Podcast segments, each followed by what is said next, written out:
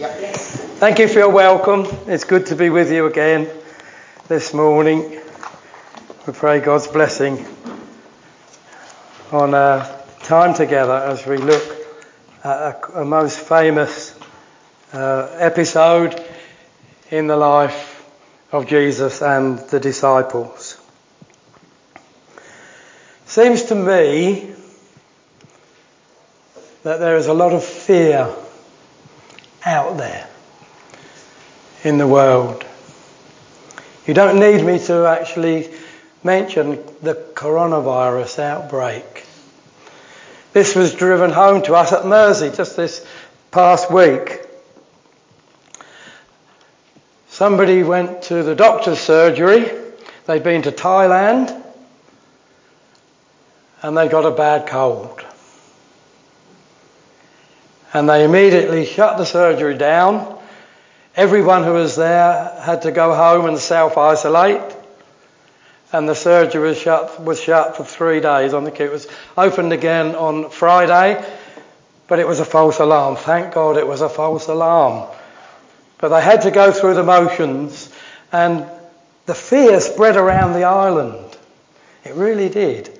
That uh, something uh, could come so close to home that is affecting so many people worldwide. You, we don't need to go into details about the fear that is spreading worldwide because of that. There's a pollution issue out there as well. We saw an example of that, didn't we?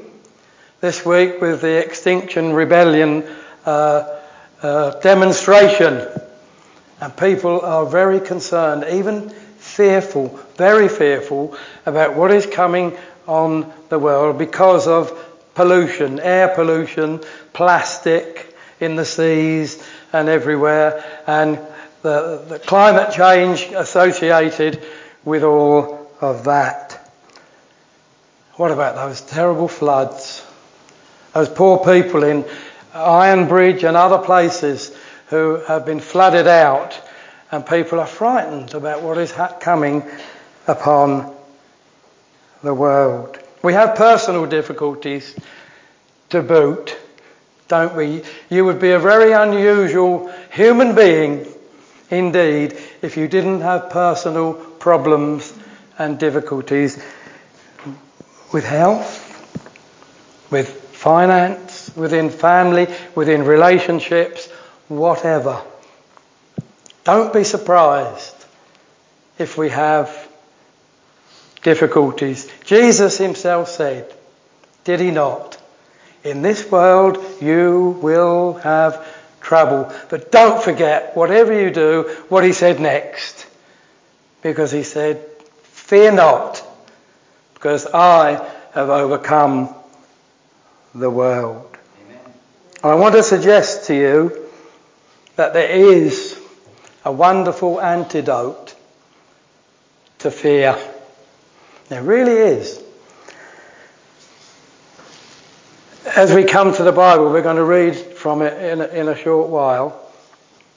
It has been calculated that within the pages of Scripture there are 366 references to fear not. That means there's one for every day of the year and one for the extra day and a leap year to boot. I don't think that is a mistake or, or a coincidence. One for every day of the year. So the Bible is a good place to turn when we're fearful. And of course, linked with that, our Christian faith is a good antidote to fearfulness. We need to remind ourselves when we get a bit frightened and upset and fearful that God is sovereign. He really is sovereign. And we need to get a grip of that sometimes. I do anyway, when we become fearful.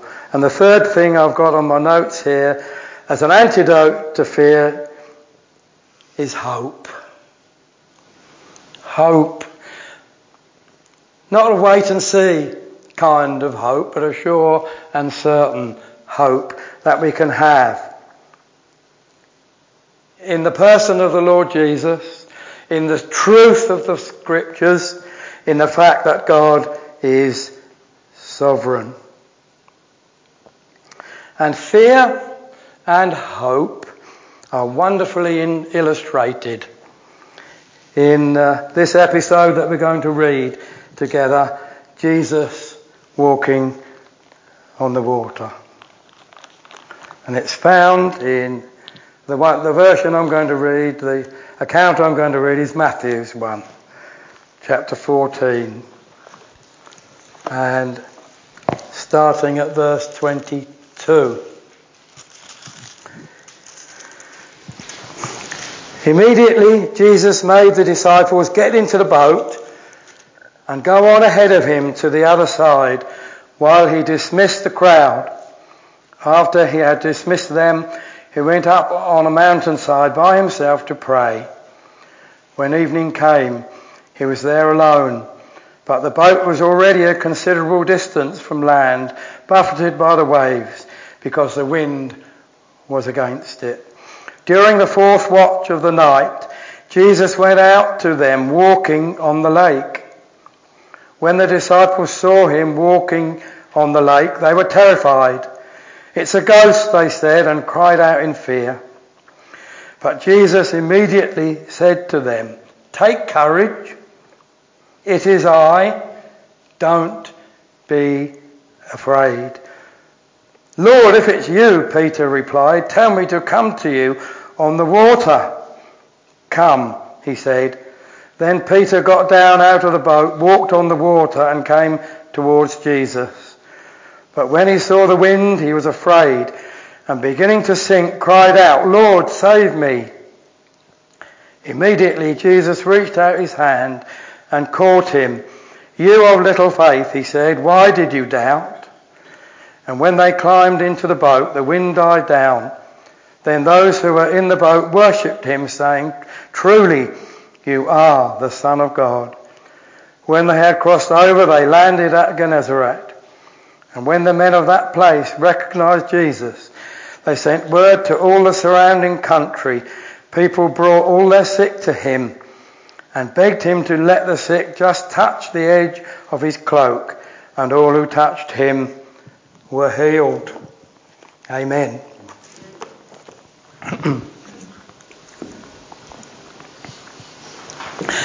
It's worth noting the, the background to this uh, amazing miracle.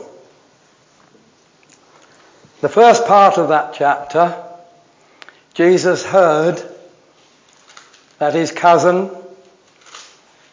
the one who he'd probably almost certainly grown up with, who he was very close to, John the Baptist, had been beheaded. Jesus was grieving. And he didn't hide himself away in sorrow. He carried on as normal, but he was grieving. And it's worth noting too that uh,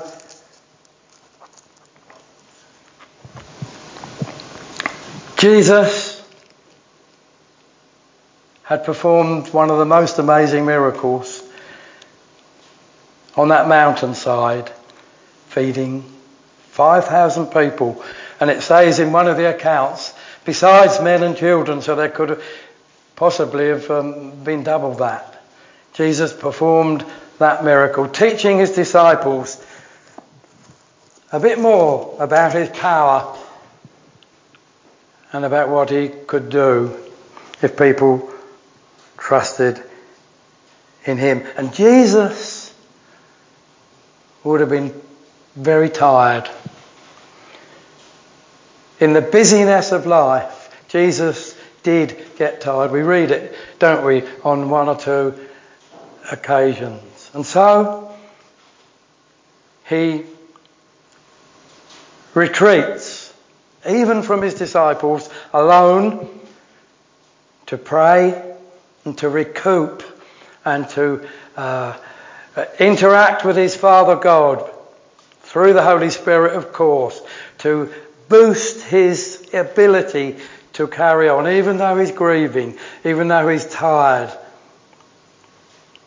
And Jesus sends the uh, disciples on ahead of him across the lake. And I don't know whether the moon was shining down on the lake, even though it was very windy. I picture it sometimes, Jesus seeing that little boat, struggling against the waves and the wind, not getting anywhere in the middle of the night. And so he decides to go to them, to their aid, to their help. He could have materialized in the boat just like that if he'd wanted, couldn't he? But he chose to walk upon the water. And those disciples were struggling. They were tired. They were wet. And they were fearful that they wouldn't get to their destination. And then their fear is doubled because they see what they think is a ghost walking on the water. And it says then they were terrified. They'd never seen anything like this. Their fear was redoubled.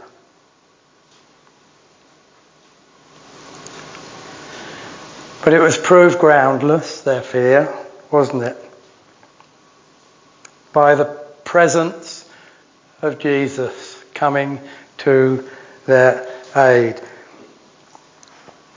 In our struggles, in our fears that we have, we need to keep close to Jesus because he's waiting, sometimes waiting in the wings to, for us to realize that actually he is close, close by. We have fears for our families. And we are not immune, as we've said. But if we're a follower of Jesus,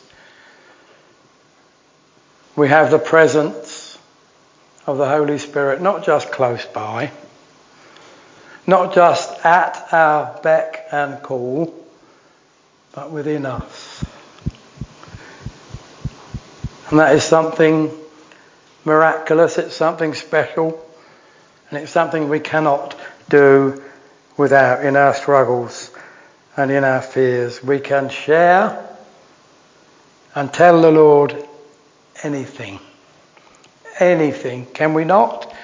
There are things that we can tell him that we wouldn't tell another living soul. That really is truth, isn't it?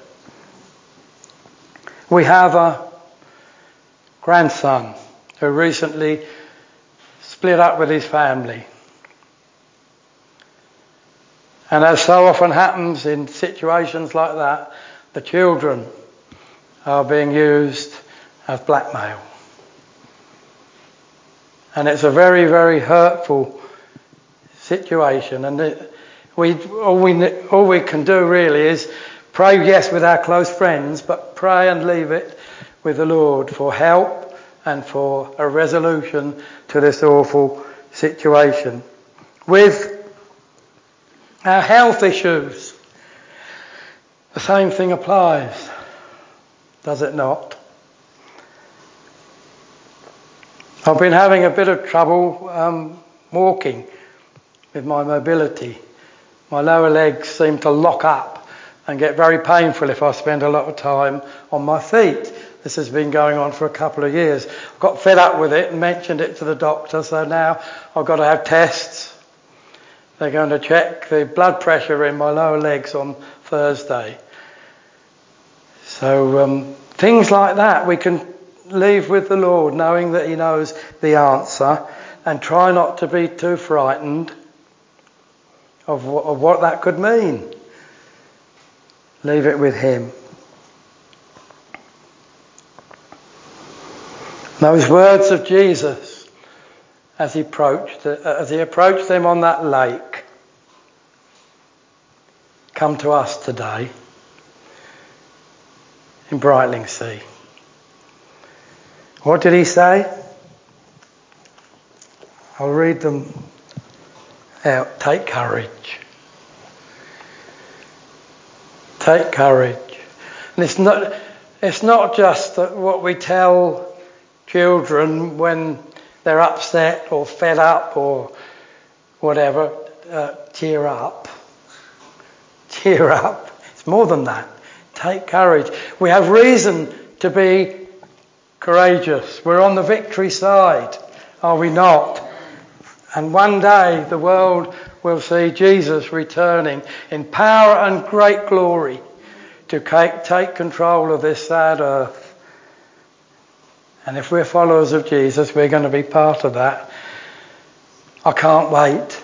And yet, I don't want it to happen just yet because there are lots of my friends, family in particular, who don't yet know Jesus.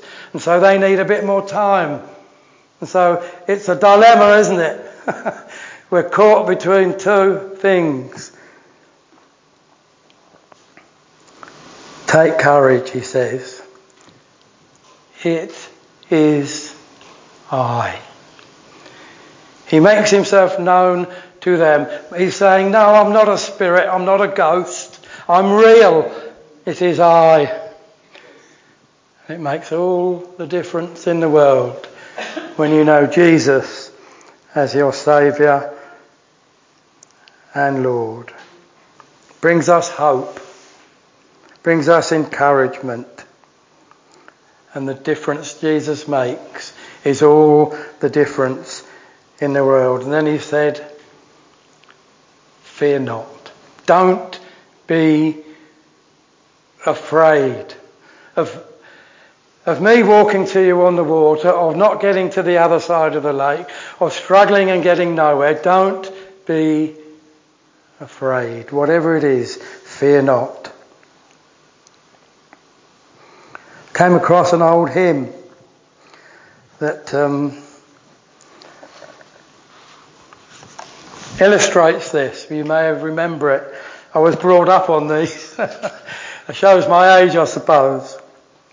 There's not a friend like the lowly Jesus. No, not one.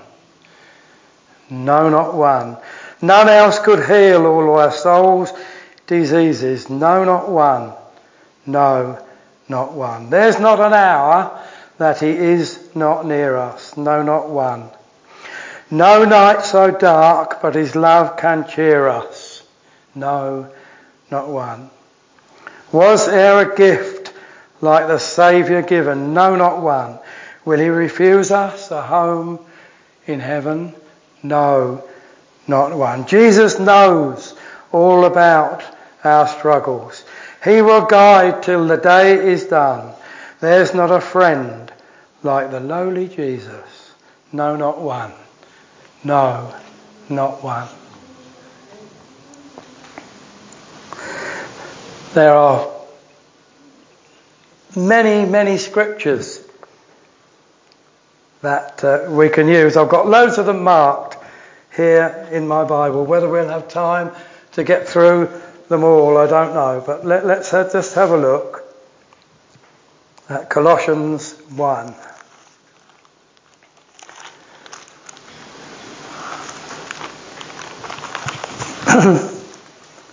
Verse 27. To them God has chosen to make known among the Gentiles the glorious riches of this mystery, which is Christ in you, the hope of glory. Cling to that. Christ in you, the hope of glory. If you have the Holy Spirit within you, that's a deposit guaranteeing our place in the kingdom of heaven. Nothing can separate us from the love of God. Romans 8 35.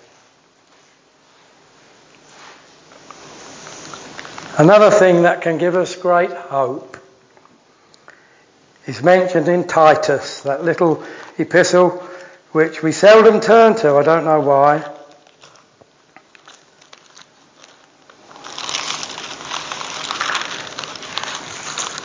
Must be that one. Yes.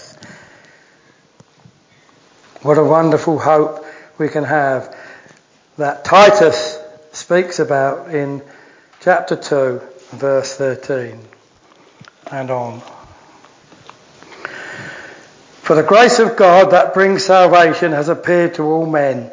It teaches us to say no to ungodliness and worldly passions and to live self-controlled, upright and godly lives in this present age while we wait for the blessed hope, the glorious appearing of our great God and Saviour, Jesus Christ. There are many who are thinking we're in the last days. Before Jesus returns in person, in, with power and great glory. It's described there as the glorious appearing. Won't it be just that when Jesus returns and takes control of the coronavirus, if it's still there, of the global uh, weather patterns that are changing, of the pollution. He'll have the answers to it. Don't worry about what is coming on this world. Christ is the answer. He has the answer to everything. And this is a hope that is sure and certain. It's going to happen. If you need evidence for that, there are a couple of dozen or three dozen references to Jesus being born in Bethlehem. And it happened exactly. All the details were fulfilled that first Christmas. Foretold in the Old Testament about how he would come, where he would be born, and what he would be, be uh, like. He would be the Saviour of the world. There are hundreds and hundreds of references telling us right through Scripture about the second coming of Jesus, where he will become King of Kings and Lord of Lords, and the world will be shown what a, a, um, a world, uh, what's the word I'm looking for? Uh, empire, if you like, will be like. There's been lots of empires. Alex, the Greek Empire, Alexander the Great. You've got the Roman Empire, the British Empire. When Jesus comes, it will be a truly global empire of peace and truth, and everything will be made new when Jesus comes back. Be assured of this. Place hope in that fact when things go a bit amiss and we get fearful. I sometimes wonder whatever possessed Peter to say, Lord, if it really is you, can I come out and walk on the water with you? I'm not sure that I would have done such a thing. but Peter, being Peter, he, he said it. And he did. Jesus said to him, Come. and he did walk on the water for a little while, and then he became fearful when he started to think.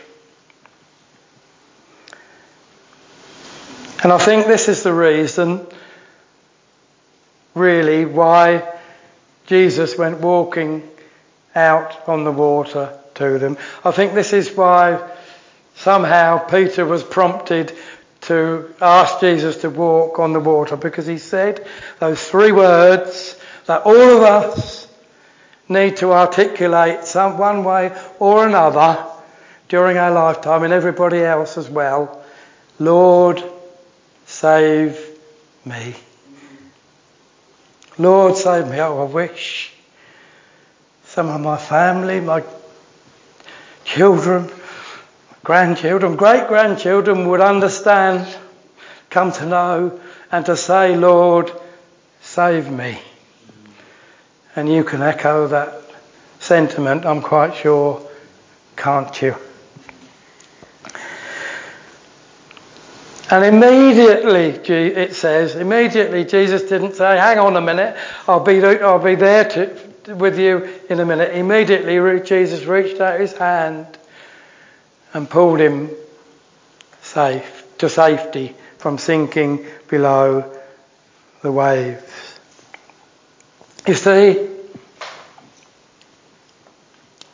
Peter's little faith, because Jesus um, told him off a bit afterwards. Uh, you have little faith, why did you doubt? But he had some faith. He had a little faith. And that was enough because he said those three words, Lord, save me. We should pray more and more that our friends, family, uh, relations, neighbours would come to know and understand why they need to say, Lord, save me. And now, quickly as we close, we come to the reason for the journey.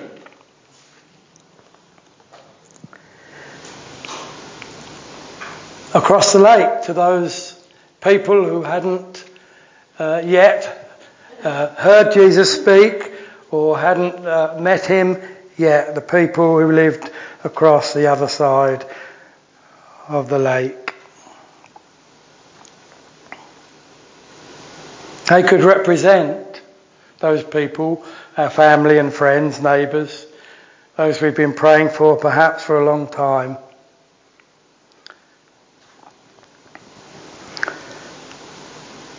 People who are fearful of the future.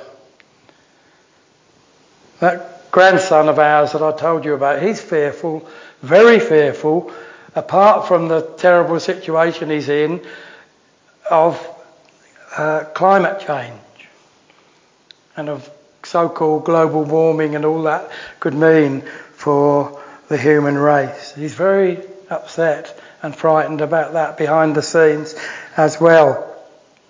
Seems to me we have an unprecedented opportunity with all the fear that is around today to hold conversations with people. What would you say then if someone said to you, I don't know what the world is coming to? Would, would you say, Oh no, I don't, I agree with you? We should say, Well, actually, we do. I do know what the world is coming to. It's coming to a great conclusion when Jesus returns. Things are getting really bad, aren't they? People might say that to you, mightn't they? Or something along those lines. How would we answer? Don't just agree with them that things are very bad because we know they must get bad before they get better. Jesus intimated that just before he returns in person, if things globally w- would, uh, would have carried on, there will be no one left alive. That's an awful thing to contemplate, isn't it? He will come and he will stop the extinction of mankind when he comes. We know the future. One other thing people might say to you, I don't know what's going to become of us. You see, we do. We know. And it's a good thing, I think, in those situations to quote the Bible. Sometimes I, I would say, um, well, the good book says this. The good book says that. It's an oblique way, if you like, of mentioning the scriptures. And I wonder how many people would be open to discussing the future of the world. And then it can be tailored round, moved round to, to a personal faith and trust in Jesus. A personal testimony, once you get talking to someone, is very uh, useful and valid, is it not? And look and pray for opportunity. The opportunities are out there.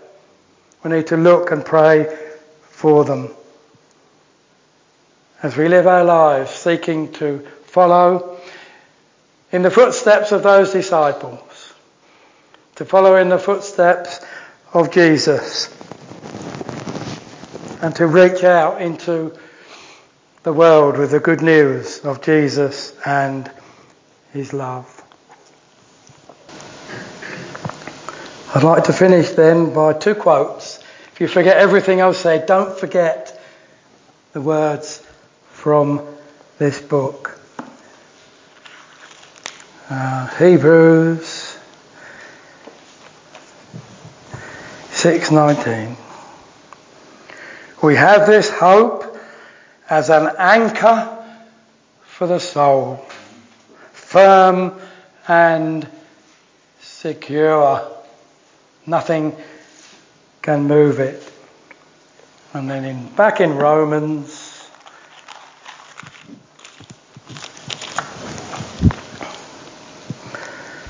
uh, that one. And now, may the God of hope fill you with all joy and peace as you trust in Him so that you may overflow with hope by the power of the Holy Spirit. Amen.